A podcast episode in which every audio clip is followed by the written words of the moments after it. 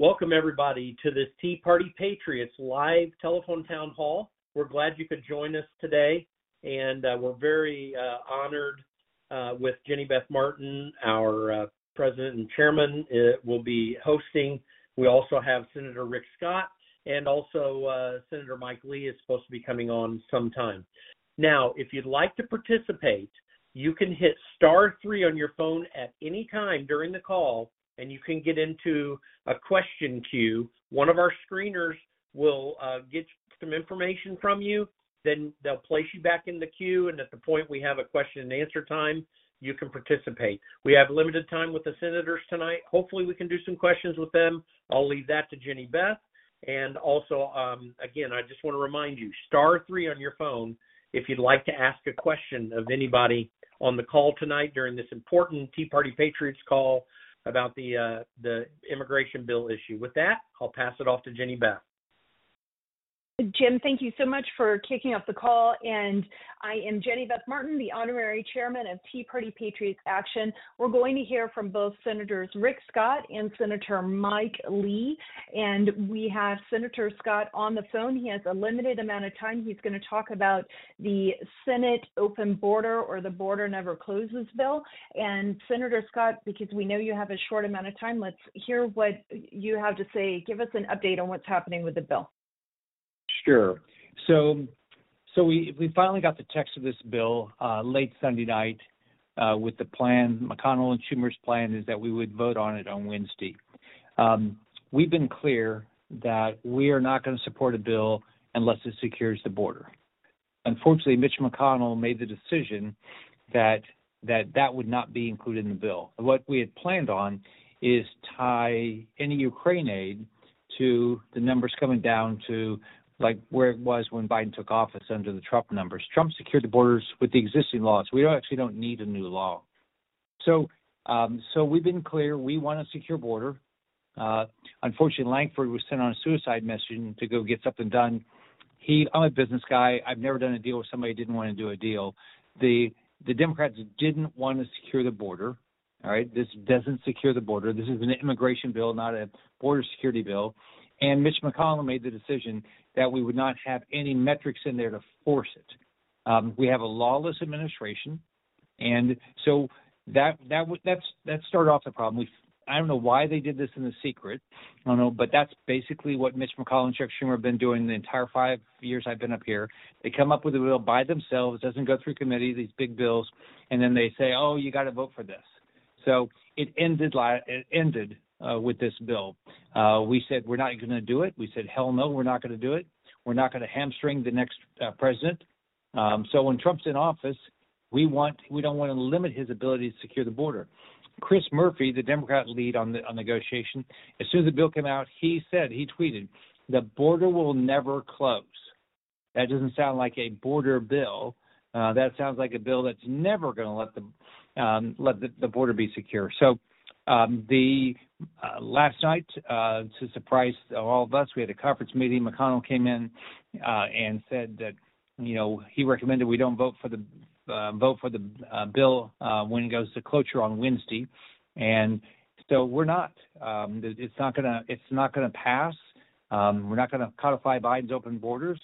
We're not uh, we're gonna, not to make it harder for Trump to secure the border, uh, and we're we're to work with the House. The House has said all along that they want their border bill HR two. We won't even talk. We're not even talking about that. So this is always dead on arrival in the House.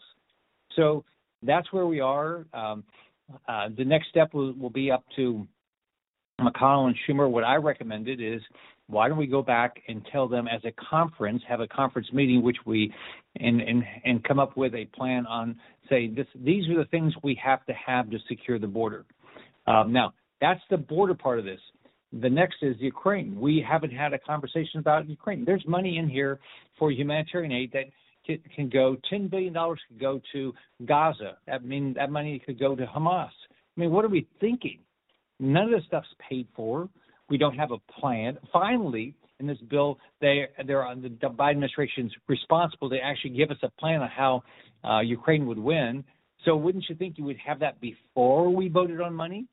Uh, but we don't. So Um, so we got we got the problem here on the border. It's not a border bill because no one brought us brought us into the loop so we could make sure it was a real border bill. And we got the same actual problem on Ukraine because Schumer and McConnell try to do these things by themselves, behind closed doors, don't tell anybody, and then just try to force us uh, to vote on this stuff. But we said no, um, and the uh, for tomorrow the border bill is not going to happen, which is too bad that we don't do something to secure the border. But this is not it.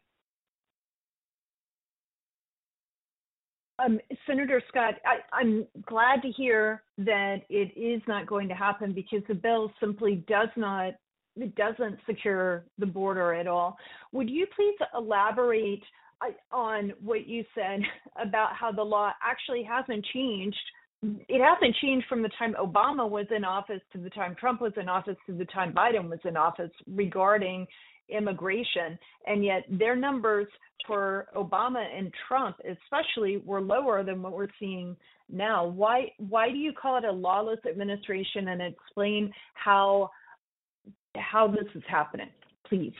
Well, first off, thank you, Jane.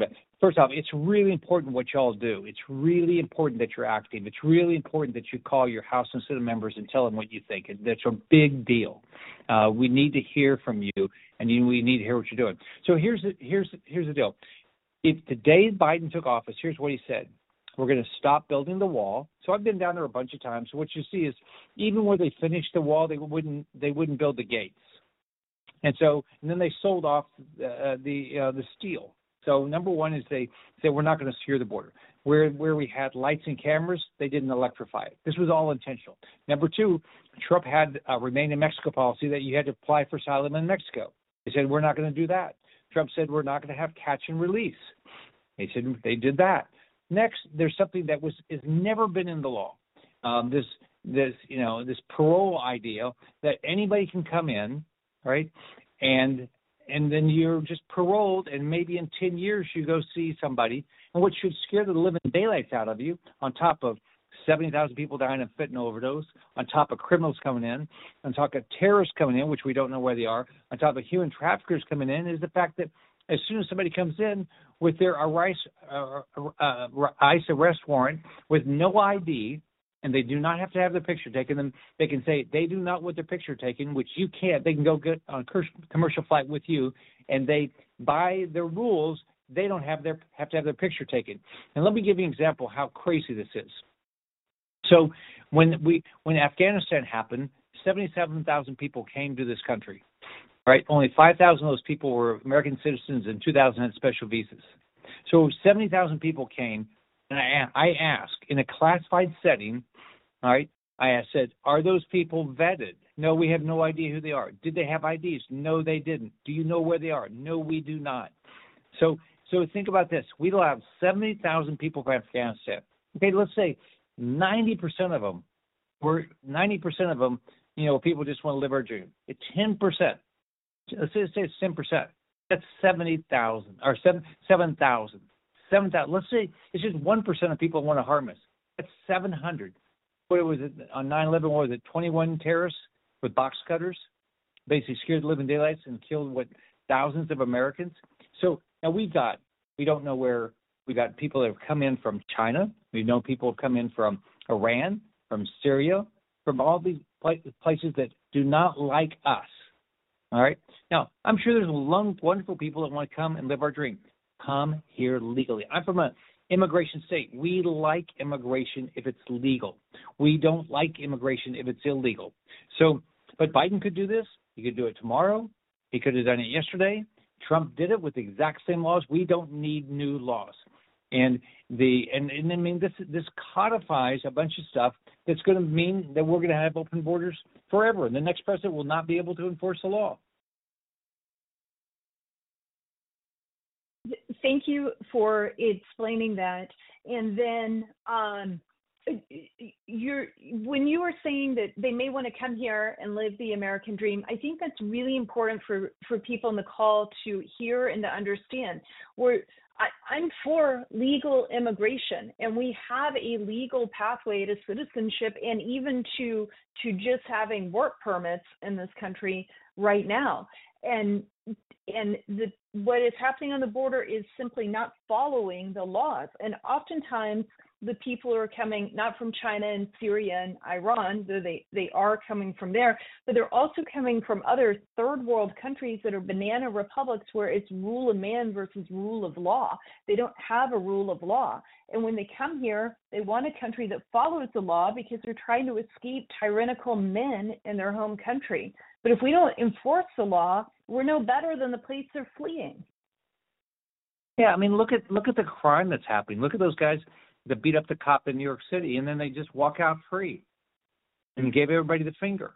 I mean, this is this is this lawless Democrats. I mean, law, Democrats are lawless, and you know they they're they're whining because their sanctuary cities are being overrun.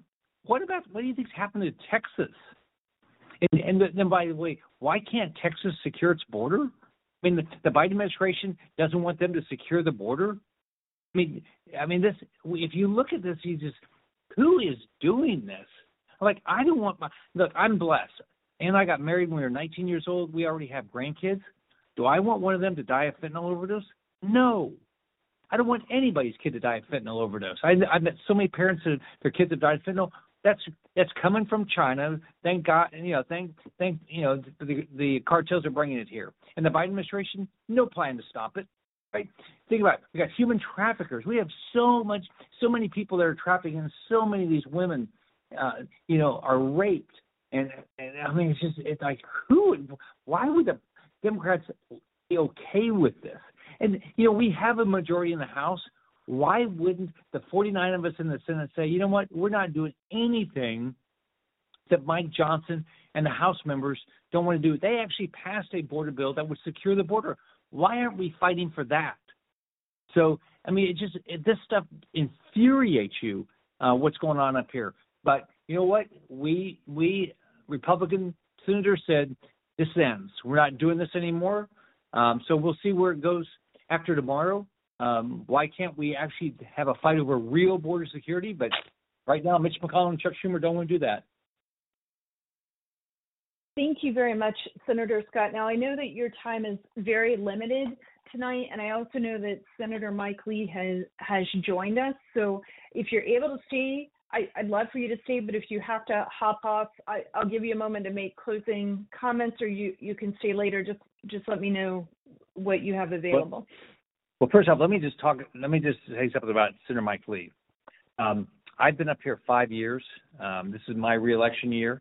Um, the Mike uh, Mike Lee's been up here for I think 13 years now. Mike Lee is a leader up here. He is he's a fighter. Okay, he's willing to go toe to toe with anybody when when they're doing the wrong thing. Uh, I just want to tell you, he's somebody that you should respect and admire because he stands up for what we believe in, and he represents his state well, but he represents our country well. So, with that, I'm going to turn it over to um, to Senator Lee, and I know he'll he'll do a great job. And he's a he was he if you you know he was a key person in making sure this horrible bill does not become law. Thank you so much, Senator Scott. I appreciate you being on tonight and giving an update. And now we have the great warrior from Utah, Senator Mike Lee, and um, he's joining us. And Senator Lee, this reminds me so much of what we've had to do more than one time in the 13 years you've been in the Senate, which is stop amnesty, stop open borders, and and let people know we really do want border security. And yet we time after time keep getting these bills that do things like this bill, the Border Never Closes that. That's how it happens again and again. And it is a pleasure to join you, Jenny Beth. Thanks for all you do and your amazing network of grassroots activists. It's also a pleasure to be immediately following my friend Rick Scott. We need to make sure that he comes back to the Senate. He's a, he's a, an American treasure. He's a, a fighter. I often describe him as a as a superhuman.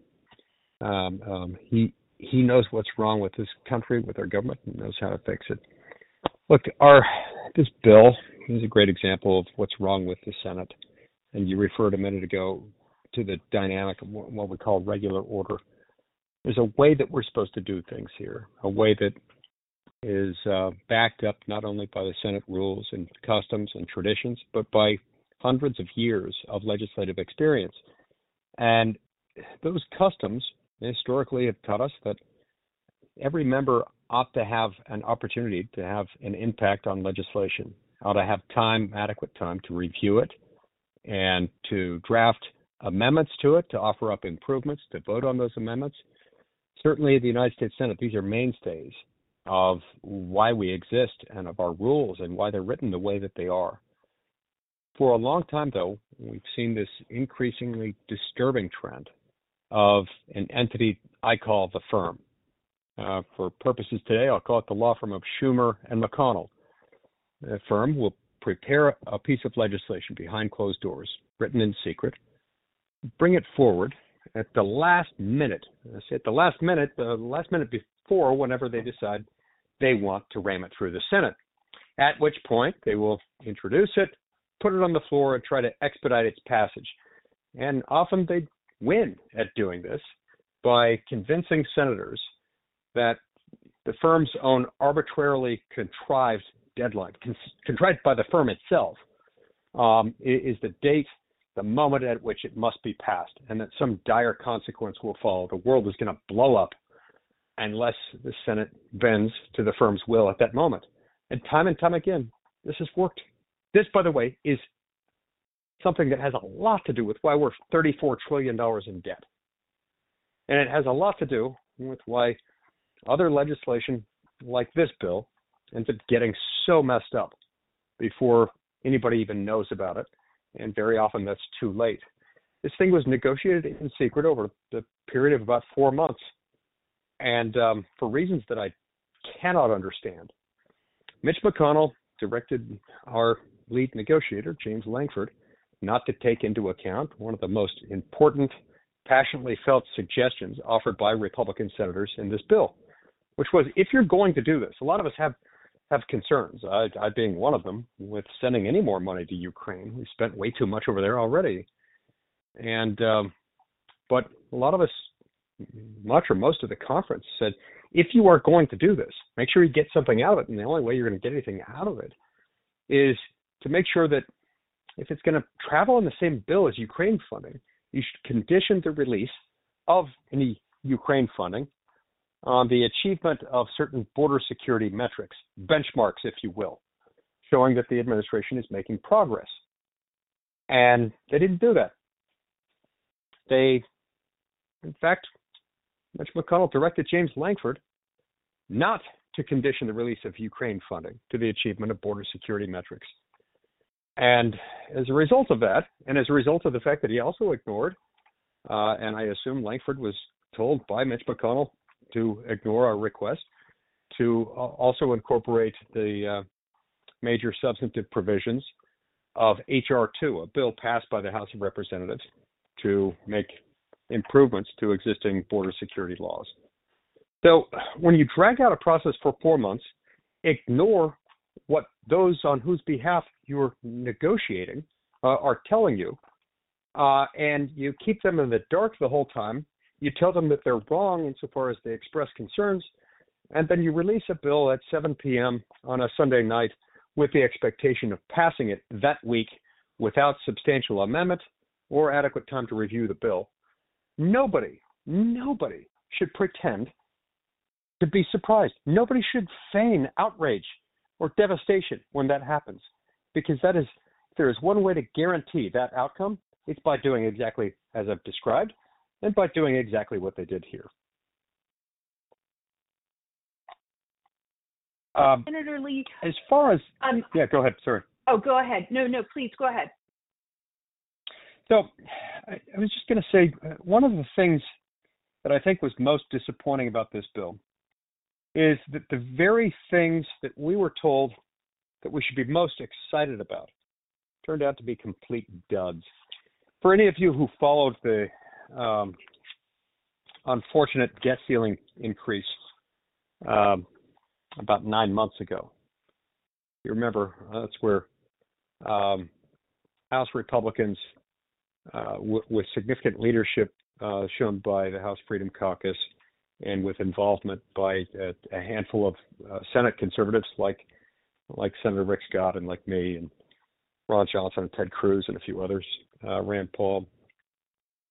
We helped them put together, or we made suggestions, and they put together legislation um, that would have meaningfully brought down deficit spending uh, in exchange for raising the debt ceiling. And one of the provisions that it had in it that I was most excited about was the REINS Act, uh, the, this provision that requires Congress to enact major rule regulations uh, into law rather than just allowing them to become law on their own by executive fiat. Would have been a major, major boon to the economy. It would have been a major step toward restoring the vertical protection of federalism and the horizontal protection of separation of powers, those twin structural protections that have been neglected over the years and that are hardly even taught in schools, not in civics class, not even in most law schools the way they need to be. And uh, when Speaker McCarthy unfortunately decided to punt on second down uh, and uh, give the farm away, he came up with a bill that ended up passing. It raised the debt ceiling that appeared at surface level to have a lot of the same protections, a lot of the same features as uh, what the House had originally passed. But the more I looked at that bill, the more I concluded that every supposedly conservative reform in it was illusory. It was filled, it was riddled with moth holes, it was tunneled like Swiss cheese, and to the point that it almost didn't hold anything. Um, this had the same feel to it. So, one of the most important features of this bill was the a border emergency authority. We kept hearing from the negotiators, uh, this border emergency authority is going to be amazing. It's going to be so cool. To be like Title 42, but you don't have to have a pandemic to rely on it, and you just won't believe how much good it will do. Well, when the bill finally came out, we were really disappointed to see that it was moth-holed. It was had Swiss cheese style tunnels throughout it.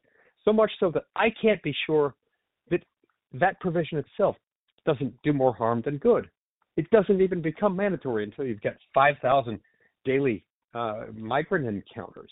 And even then, give the president a certain number of days a year that he can just exempt out the law. The Secretary of Homeland Security a certain number of days out of the year that he can exempt out the law. And then you have by year three, so after only two years, the maximum number of days in which it can be applied are 180 days, meaning there are more days out of the year uh, than not uh, when this authority can't even be in operation. It's just one of many examples of where this bill was hyped up to the point that a lot of people were saying, oh, it's great. The Wall Street Journal, three weeks before the bill even came out, wrote an editorial proclaiming that any Republican who voted against it would be only scoring cheap political points at the expense of American national security, which was strange because the bill didn't exist. I don't know how they believe that. But then again, they ran one today saying essentially the same thing, even though the bill is out now. I don't know whether they can't read or they don't understand the, the dynamics at play. Maybe they're supremely naive about how these things are implemented. Either way, this bill was an enormous disappointment.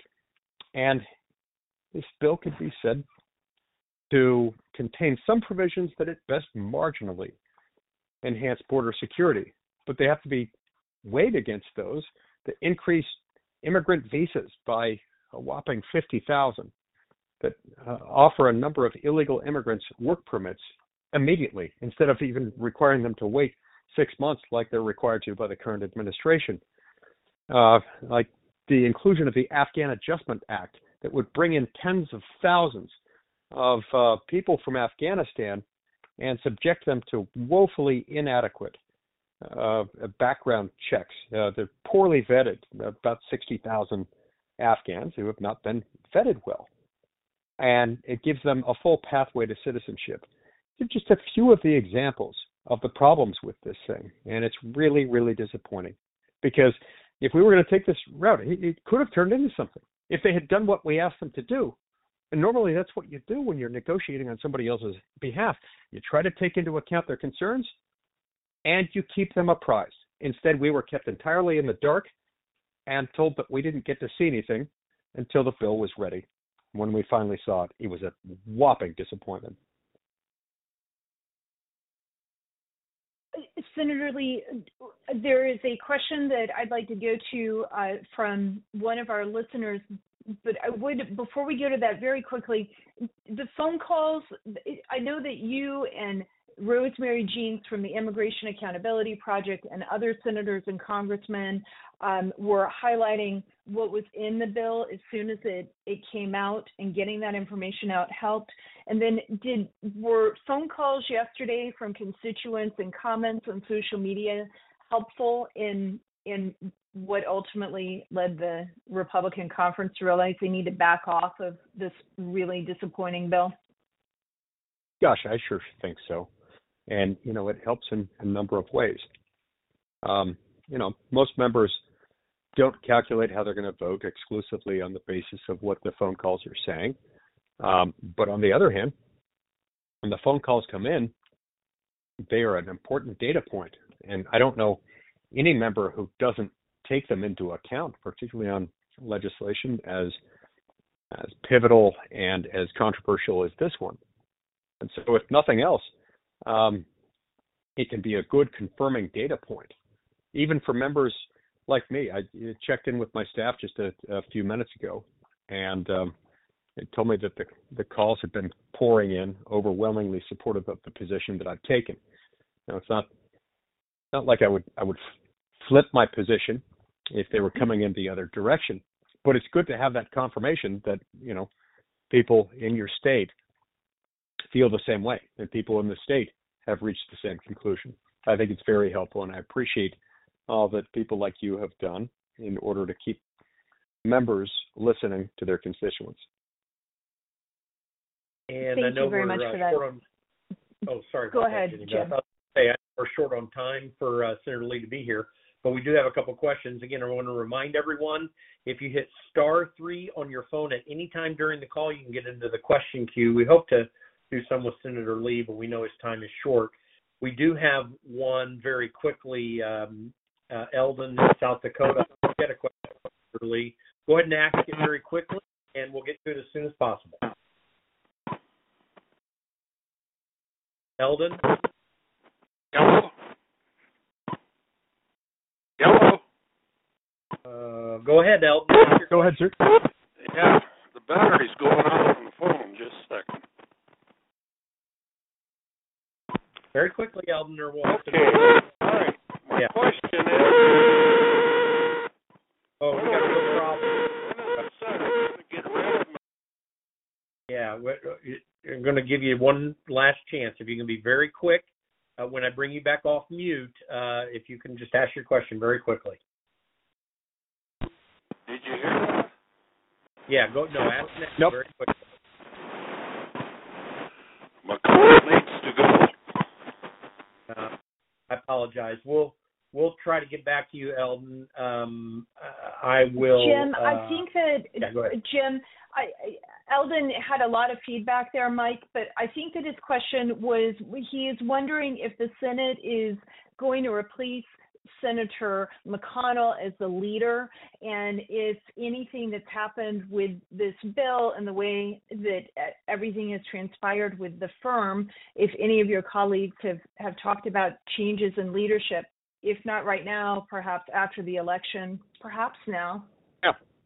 Yeah. Look, um, uh, uh, well then, I've, I've been made no mystery about the fact that I think we need new leadership. I uh, I've said that for some time, and I tried to replace him. Um, I nominated Rick Scott to be our leader in November of 2022. The first time that he had been challenged, I was glad that Rick was willing to stand up, and I was happy to nominate him. Um, I gave his nomination speech, and by the way, Rick Scott and I were both removed from the Commerce Committee by Mitch McConnell. After that, we both believe as a result of that. One of the reasons we believe that is we were the uh, the, the two most prolific uh, members of that committee, uh, certainly on the Republican side, in terms of the amendments uh, presented and passed in that committee, and he just removed us from it unceremoniously um, shortly after we made that move. That to me confirmed even more um, that we need a change in leadership. And this experience with this legislation and finding out that he had directed James Lankford not to even negotiate one of our most consistently felt, passionately, uh, and widely expressed views, which is if you're going to do this, start out with the essential components of HR2, and especially start out with border security metrics and setting benchmarks on which uh, Ukraine funding would be made contingent. He not only ignored that, but he instructed James Lankford to not even pursue it, not even try. Um, I learned that uh, from one of my Democratic colleagues uh, who, who, told me, and uh, we raised it in a conference lunch, and we heard from the horse's mouth that that's how it had happened. So yeah, I think it's time for new leadership, and I, and I think this experience confirms that. Um, I can't speak on behalf of other colleagues not here, but I, I will note that several of my colleagues have, in the last few days, spoken publicly on the matter. Um, and I both hope and expect that more will join those colleagues soon and, and join with me in that. Um, look, we're not demanding perfection. It's not what's expected uh, or even necessarily required here, but we we do have every reason to ask that somebody who we hire to do a job for us, that is to monitor the floor and direction of those floor activities, not act like he's our boss, not act like we're pawns that can be moved around a chessboard by him, not remove a, us at will from a committee just because he can and just because we cross his path and uh, we don't stand unflinchingly with him. Uh, these things were not put in place so that a Senate floor leader can punish those he doesn't like in the conference. Um, but and, and they're certainly not in place so that he can negotiate his pet project in a way that conflicts with the will of the majority of the conference. Nor is it appropriate for him to be out there, you know, blaming this on Donald Trump or on the shifting political winds of the country. That's not what killed this bill at all. There are no shifting political winds on this since they started negotiating. What what he's missing, what he's refusing to acknowledge, is the obvious point. If you go against what Republican voters want, and you go against what Senate Republicans want, or at least many, if not most of them, there are going to be consequences, and it's not going to pass. So, um, yeah, it's it's time for him to be replaced, and it won't be a moment too soon when it happens. Senator, Lee, there's Lee, one more I'm... question. If you, oh, sorry, I apologize, Jenny Beth. I'm no, sorry. Go ahead. As long as he, if as long as you have time for one more, we'd like to be able to ask one more. Uh, uh yeah, go ahead. Okay, 20 seconds. Kevin from Uray. ask your question very quickly. Senator Lee's time is uh, short. Go ahead. Thank you, Senator Lee. Your interpretation of the first sentence of the 14th Amendment about being born or naturalized in the United States and subject to the jurisdiction thereof indicates to me illegals are not citizens and neither are their babies and families. Would you comment, please? Yeah. So, as a as a matter of federal constitutional law, many people have long assumed, others have affirmatively argued that that same reference in uh, in Section One of the Fourteenth Amendment uh, constitutionally guarantees automatic birthright citizenship to any person uh, born on U.S. soil. It simply isn't true. The text and the original understanding of the 14th Amendment don't support that reasoning, and I, I think it's contrary uh, to both of those things. And that's why, but uh, but statute does, federal law in place now does. Um, and so, what I've long proposed is that we enact legislation. Legislation, by the way, that I, I was curious to learn years ago was first introduced by Harry Reid.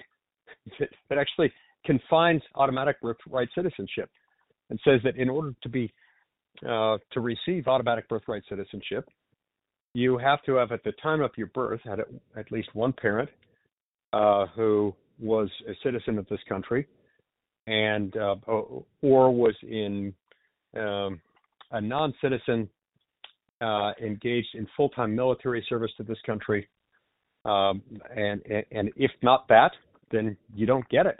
So that somebody comes over for the purpose of having a baby here, or or who is here illegal, illegally and has a baby, doesn't we don't confer automatic birthright citizenship as we do under current law.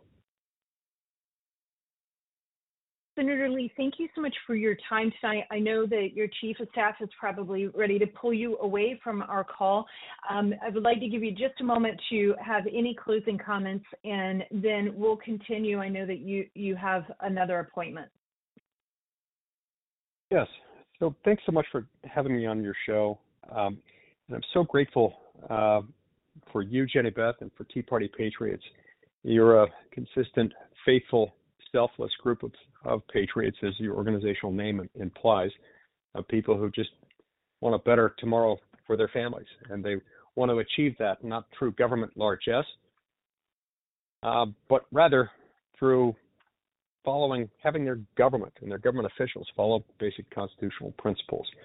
So I thank you for that. We live in a great country. I hope and expect that our best days remain yet ahead of us. But in order to do that, we really do have to start following the Constitution again. And we've got to start having regular order with our legislative agenda. And we have really uh, seen those things suffer in recent years. It's time to restore them. To restore them, we're going to need some new personnel and uh, I, I, look forward to that being the case with the new president uh, in the White House and um, with new legislative leadership in the Senate on the Republican side. Won't be a moment too soon. Thanks so much for letting me join you, and uh, look forward to continuing the fight to re- restore constitutionally limited government, starting with federalism and separation of powers. Thank you very much. Thank you so much, Senator Lee.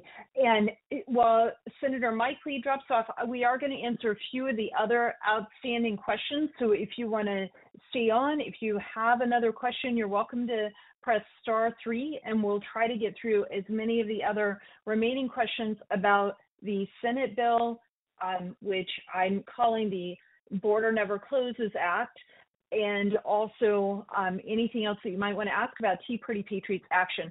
So, Jim, who is next in the queue for us? Uh, yes, I'm going to bring up uh, Sally from Georgia. Sally, go ahead and ask your question of Jenny Beth. Hey, Jenny Beth, it's Sally. Um, this is a great call. I just wanted to ask what is the most effective thing that we can do as grassroots to support them in stopping this horrible bill? Thank you so much, Sally. Um, here are the things that we can do. First, it seems like right now the Republican conference in the Senate is going to prevent this from getting cloture. That is a good thing, and that means it's it's not moving through the Senate right now. So that's very good.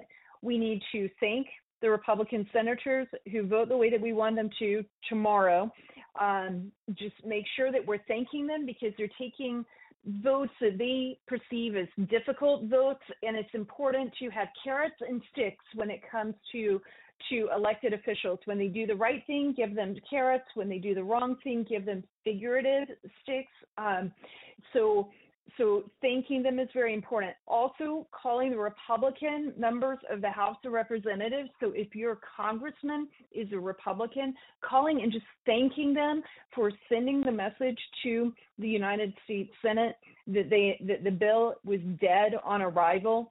It's very important that we just give them appreciation this week then the next thing that we have to do is just keep watching the bills as they move through. There are spending bills that are going to happen tied to, if they don't happen, it, they'll be tied to government shutdowns potentially. Those spending bills sometimes wind up with really bad provisions in it. So we just need to watch that and make sure nothing gets slipped into those as far as legislation on Capitol Hill goes. And then the other thing that we need to be paying attention to, we're in 2024, and our mantra for Tea Party Patriots Action in 2024 is secure and win. Everything that we want to see happen on the border, we want HR 2 to pass, which is the Secure Border Act. We want to see that enacted into law, but the Senate is making it very clear they're not in, they have no intention of taking that up and doing anything meaningful with that this year. They want to have the open border bill, not the secure border bill. So that means if we want to see real legislative change, we've got to see a change in the makeup in, in of who controls the Senate, reinforce the people in the House, and also get a conservative in the White House. And so I see we've got to secure and win, make sure we've got elections that are secure. People can step up and be poll watchers and poll workers. If you're in Pennsylvania, it might be called a judge of election or election inspector instead of a poll worker. But uh, poll workers and watchers, we need those.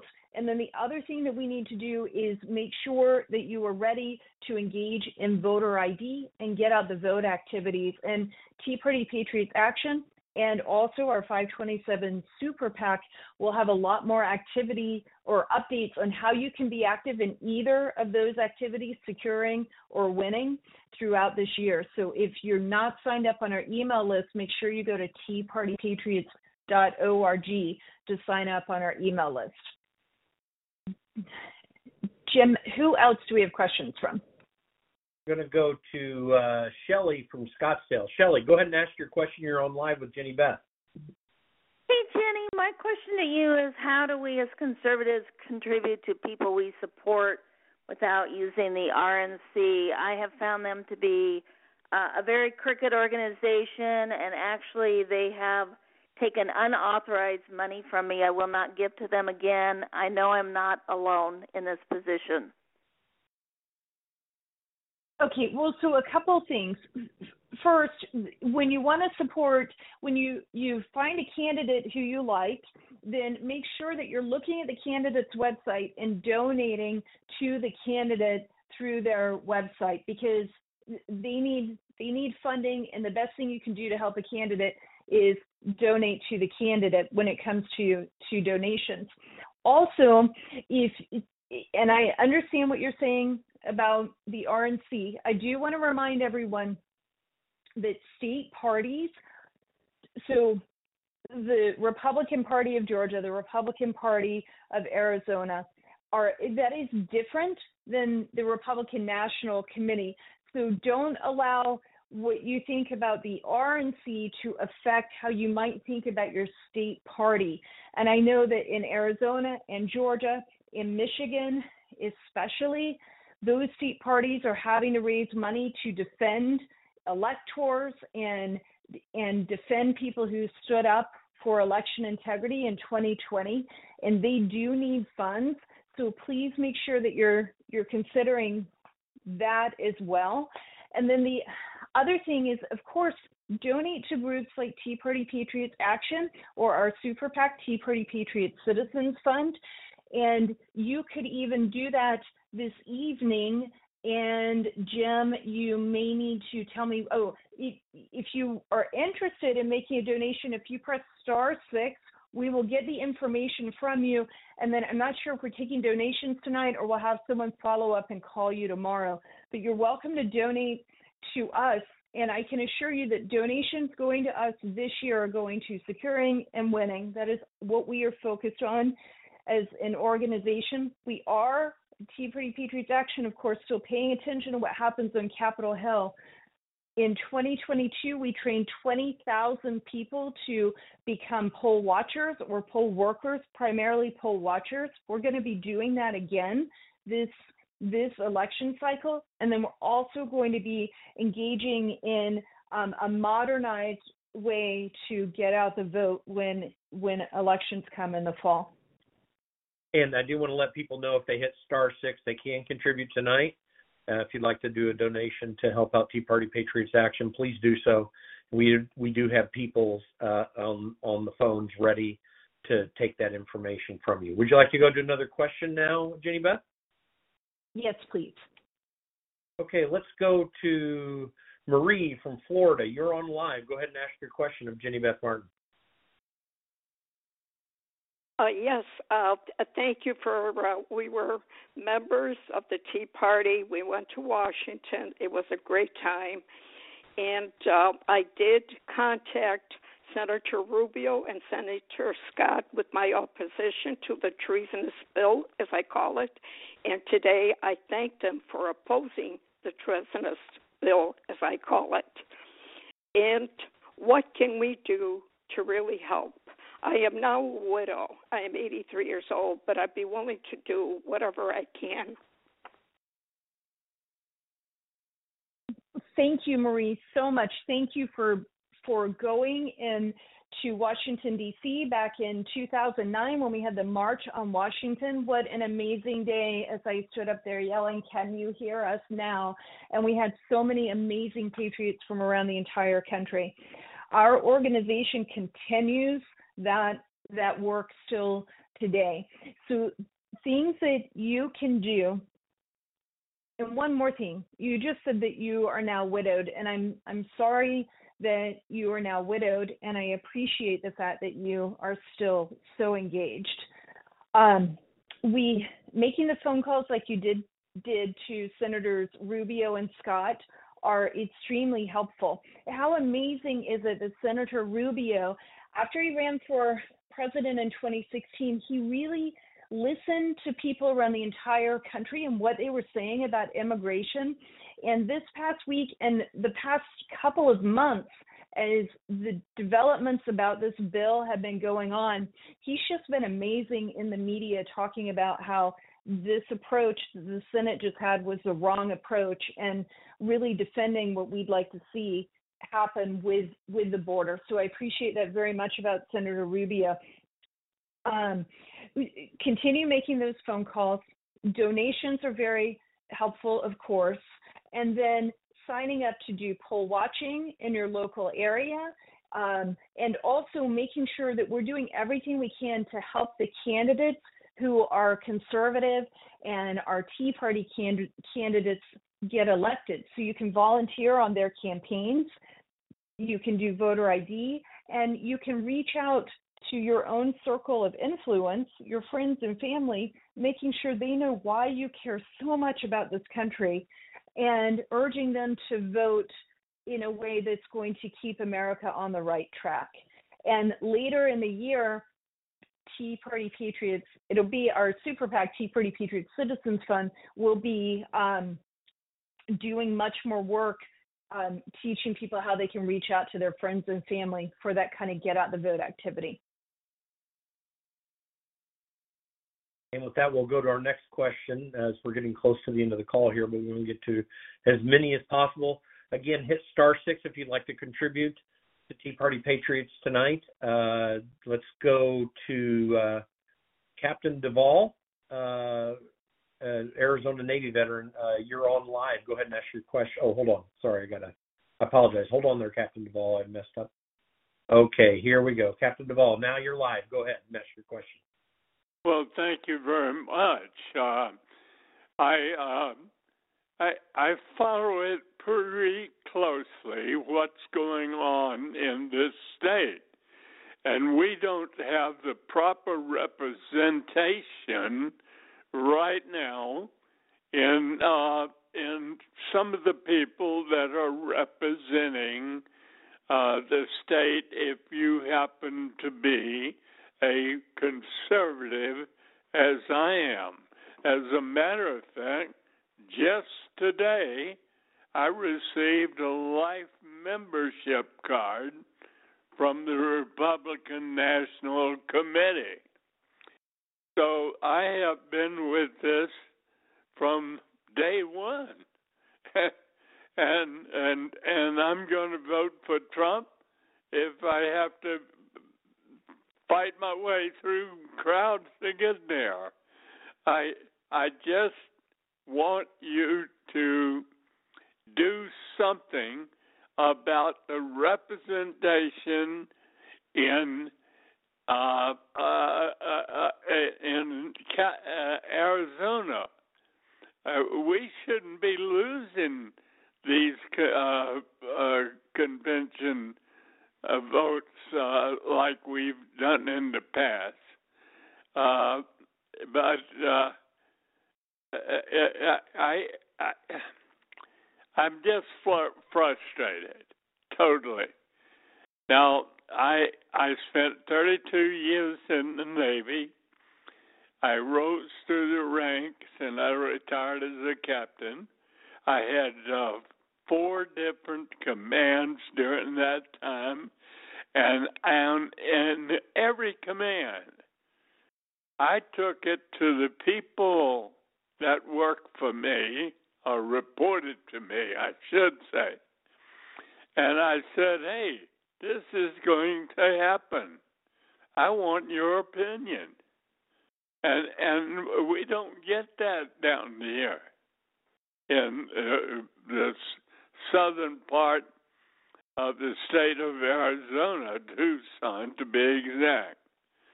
And uh, I I just want to see action taken to help us with at least guidance to the people that are representing our, our state.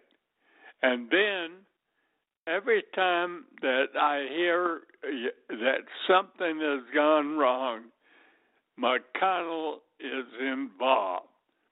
We've got to do something about that issue. Now, I thank you very much for this time. I I don't. Uh, I'm just frustrated at this very moment. By the way, well, yes, sir. I'm, one last thing. I'm 93 years old. I feel active as a Dickens. I can bend over and touch my toes and get back up. It's it's not hard to do, but with my wife in her mid uh, 80s and me 93, we can only contribute so much but we do everything we can to contribute as much as we can. We're on a fixed income now, and uh, it's a good fixed income, and we can handle it. But uh, I wanted to go to, uh, to to work for us.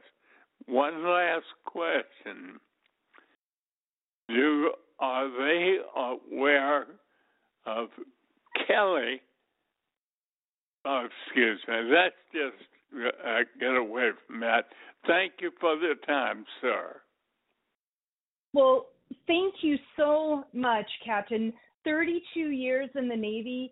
Thank, thank you for the service that you've given to this country, the sacrifices that you and your family made to defend and support and protect our liberty and our Constitution. So, thank you very much for that.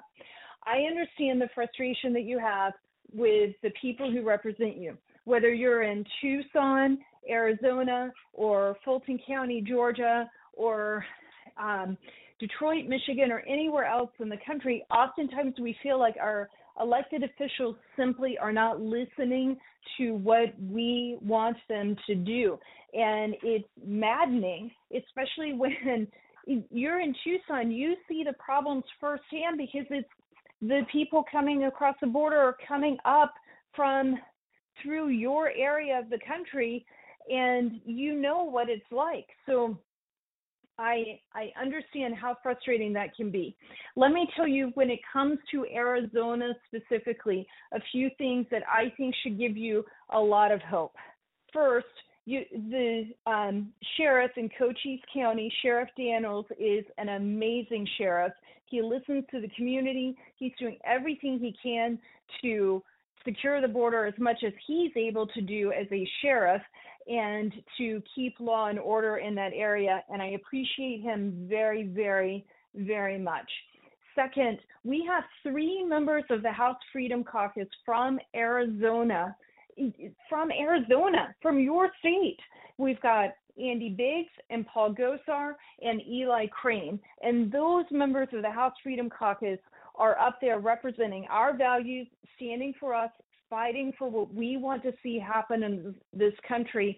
And your seat is so fortunate because you have three who are so amazing um, in the House Freedom Caucus.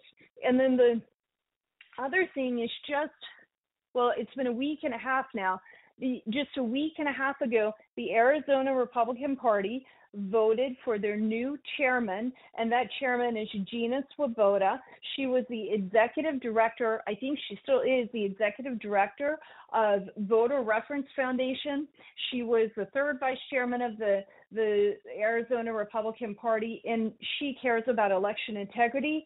And I know Gina personally, and one thing that I know about Gina is she loves Arizona and the people in Arizona, and she's going to do a fabulous job um, as the chairman of the Republican Party there. And I hope that you can see even better representation coming out of your state. Jim, I think we have time for one or two, two more. We might get to one more uh, question very quickly just before we close down, Jenny Beth, and I'll go to June.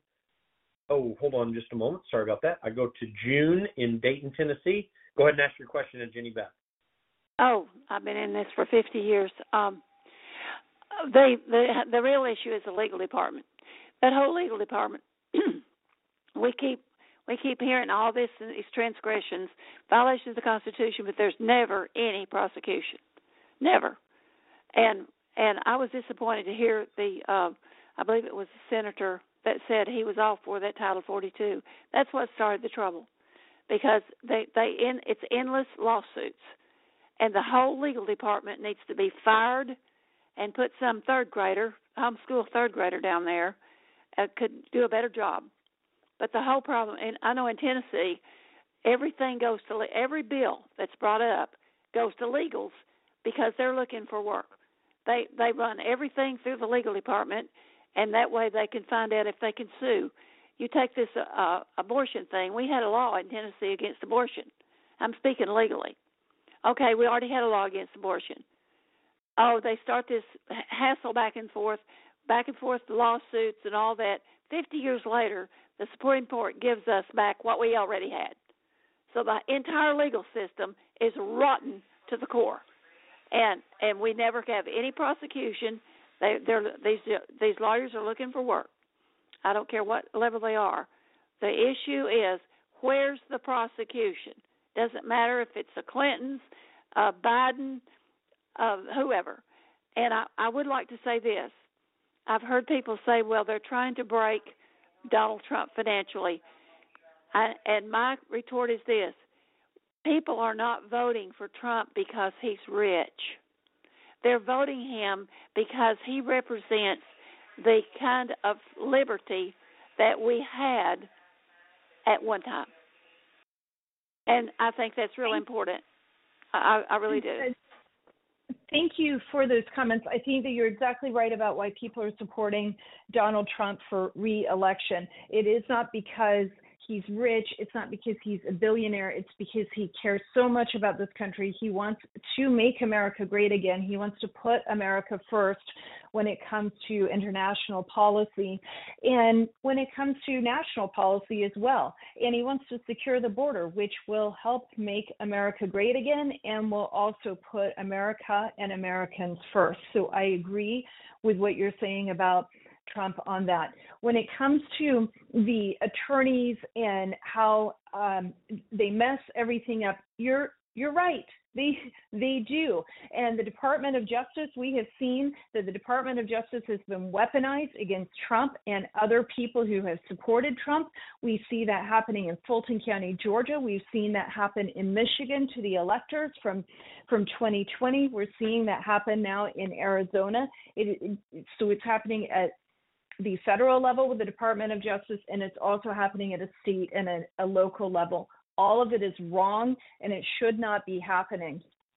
I think that what I like to do when I see these things that are so wrong that are happening, I we we get outraged and we get really really angry about it and we should and we need to educate ourselves and understand the issues and make sure that our outrage is righteous and that we're on the right side of whatever the thing is that that is our hot button issue. And on this, we you are. And I'm not saying that you're not. I'm just saying the things that we can do. So we get emotional, then we need to make sure that we understand what we're upset about and what we think the solutions can be. And then what else can we do? And I always try, and our organization and our support team at Tea Party Patriots Action is constantly going, okay, we're upset about it. Now, what can people do? Because we're not the attorneys, we're not a legal foundation, we're not the elected officials, and we're not prosecutors, and we're not sheriffs. so we, we can't force testimony, we can't compel testimony, we're not out suing people. Um, so, what is it that we can do as individual citizens?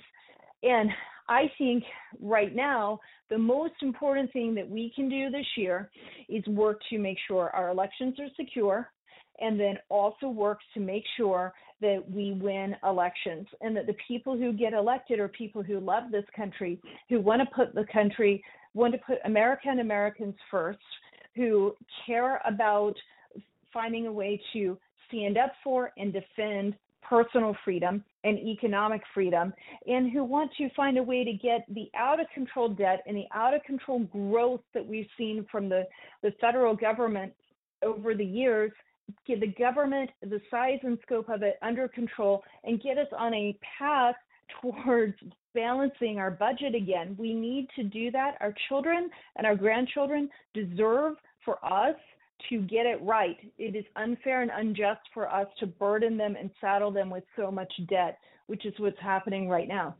So we have ways for everyone who's on this call to work on securing elections if that's what you care about or winning elections. And when you go to teapartypatriots.org, please make sure we have your email address, your phone number, and your zip code. That way we know when we we tie your phone number to the email address and then when we've got calls to action for your area we can make sure that you're getting calls to action that are tailored to where you are with your member of congress or your senators.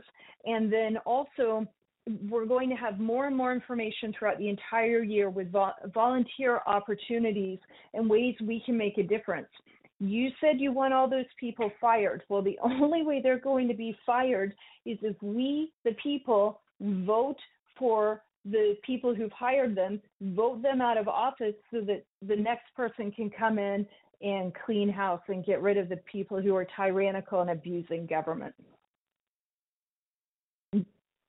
Pardon me, Jim. I think that was the the the last question. Is that correct? I believe so. And uh, again, we want to thank everyone for joining us tonight. I'll let Jenny Beth uh, set up some final remarks before we end the call. Just thank you, everybody, for joining us tonight. Sorry we couldn't get to all the questions, but again, go to teapartypatriots.org, leave a comment there, and we'll definitely try to follow up with you. Go ahead, Jenny Beth. Yes. Thank you so much, Jim. We organized this teletown hall very, very quickly when the Senate bill came out on on Sunday night. Uh, yesterday, you and Kevin worked with the senator's staff to help us get get them on lined up for the the webinar. We had Senators Rick Scott and Mike Lee on, and then get the whole entire teletown hall set up. So thank you for for doing that and doing so very very quickly. If you're listening tonight and you have comments for us, I think when you hang up, and Jim can v- clarify that when I finish speaking, I think you'll have the opportunity to leave a voicemail message. We'll go back and get those and answer those. If you prefer not to do that and you want to reach out to me directly, you can do so by emailing me. You can email me at jenny.beth at teapartypatriots.org. That's J E N N Y dot B E T H at teapartypatriots.org. Now, those emails go to me, and I also have a couple people on staff who help me look through all of them because I get a lot of emails and I also travel a lot. But I read the comments from you, we answer the comments from you, and we truly care about what you're thinking. We had a 32 year veteran captain of the Navy saying that the thing he wants the most is for people to listen the elected officials to listen. And in our organization at Tea Party Patriots Action, we listen, We pay attention to what you say, and you help set the direction for this organization, the bills we support, the stances we take, who we endorse, who we don't endorse with our super PAC. It's grassroots bottom up.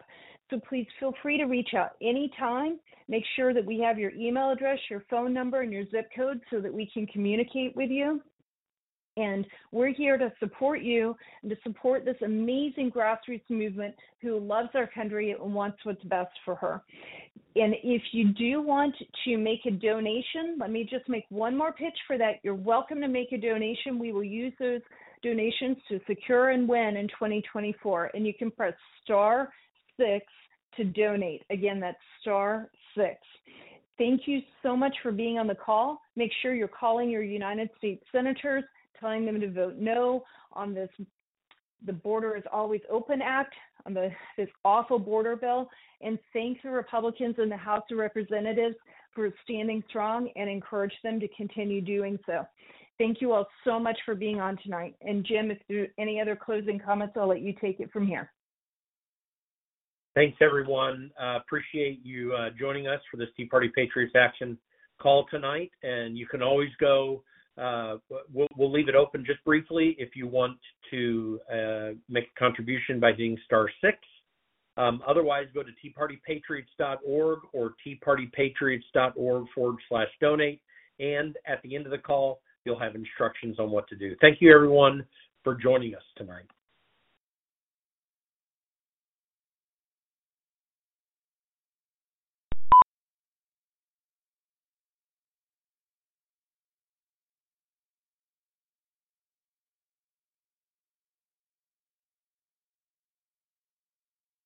Kevin, I don't know if you're still there, but um, yeah, I'm just going to put it on hold just to see if we get anybody in the contributor queue. And uh, they're there. And so, guys, if Ben and Daphne and Victor go, if they're there still, go ahead and take them. I don't think we did that. Did we lose them, Jen? No, there's one in the queue. If one of the screeners okay. wants to jump on that, um, it okay. looks like uh, one caller in the contributor yeah, queue. Perfect. Okay, good. Got it. Good, great. Okay. Thanks, everybody. I'll stay around, Kevin, unless you want to, if you have some follow up, but I'll stay around while we get this contributor and then we'll go from there. Nope, I'm good. Uh, let's uh, let's just touch base tomorrow. Uh, yeah. Close anything out. And I'll have all the stuff, and I'll make sure I put it up into the share folder, and I'll send it out to you as well, the the audio and all that kind of stuff. All right, sounds good. So we'll talk. Thank you, guys. Uh, ben and Daphne, thank you. I think we only have one in the queue, and Victor's got it. You're welcome to go, and um, you've got your instructions from me by email. So thanks for helping out, guys. Uh, I really appreciate you guys being part of that. Thank you.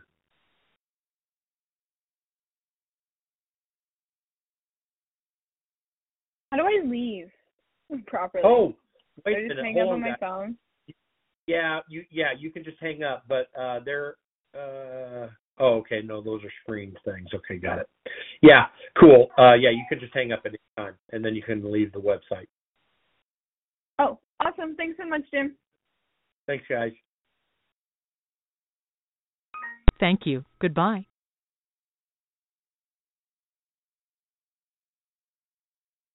that was just Daphne hanging up, Jim. I'm sure you realize that. Yeah. She was Yeah. unmuted. okay. Look, thanks for all that. Appreciate it. I'll. Uh, I Oh, I'll my pleasure. Jim. Okay. Yeah, he, um, yeah, great. as soon as Victor's done, um, yeah, we can go ahead and end it. Thanks so much, Jim. Yeah, appreciate it. You, he did great. My pleasure. Likewise.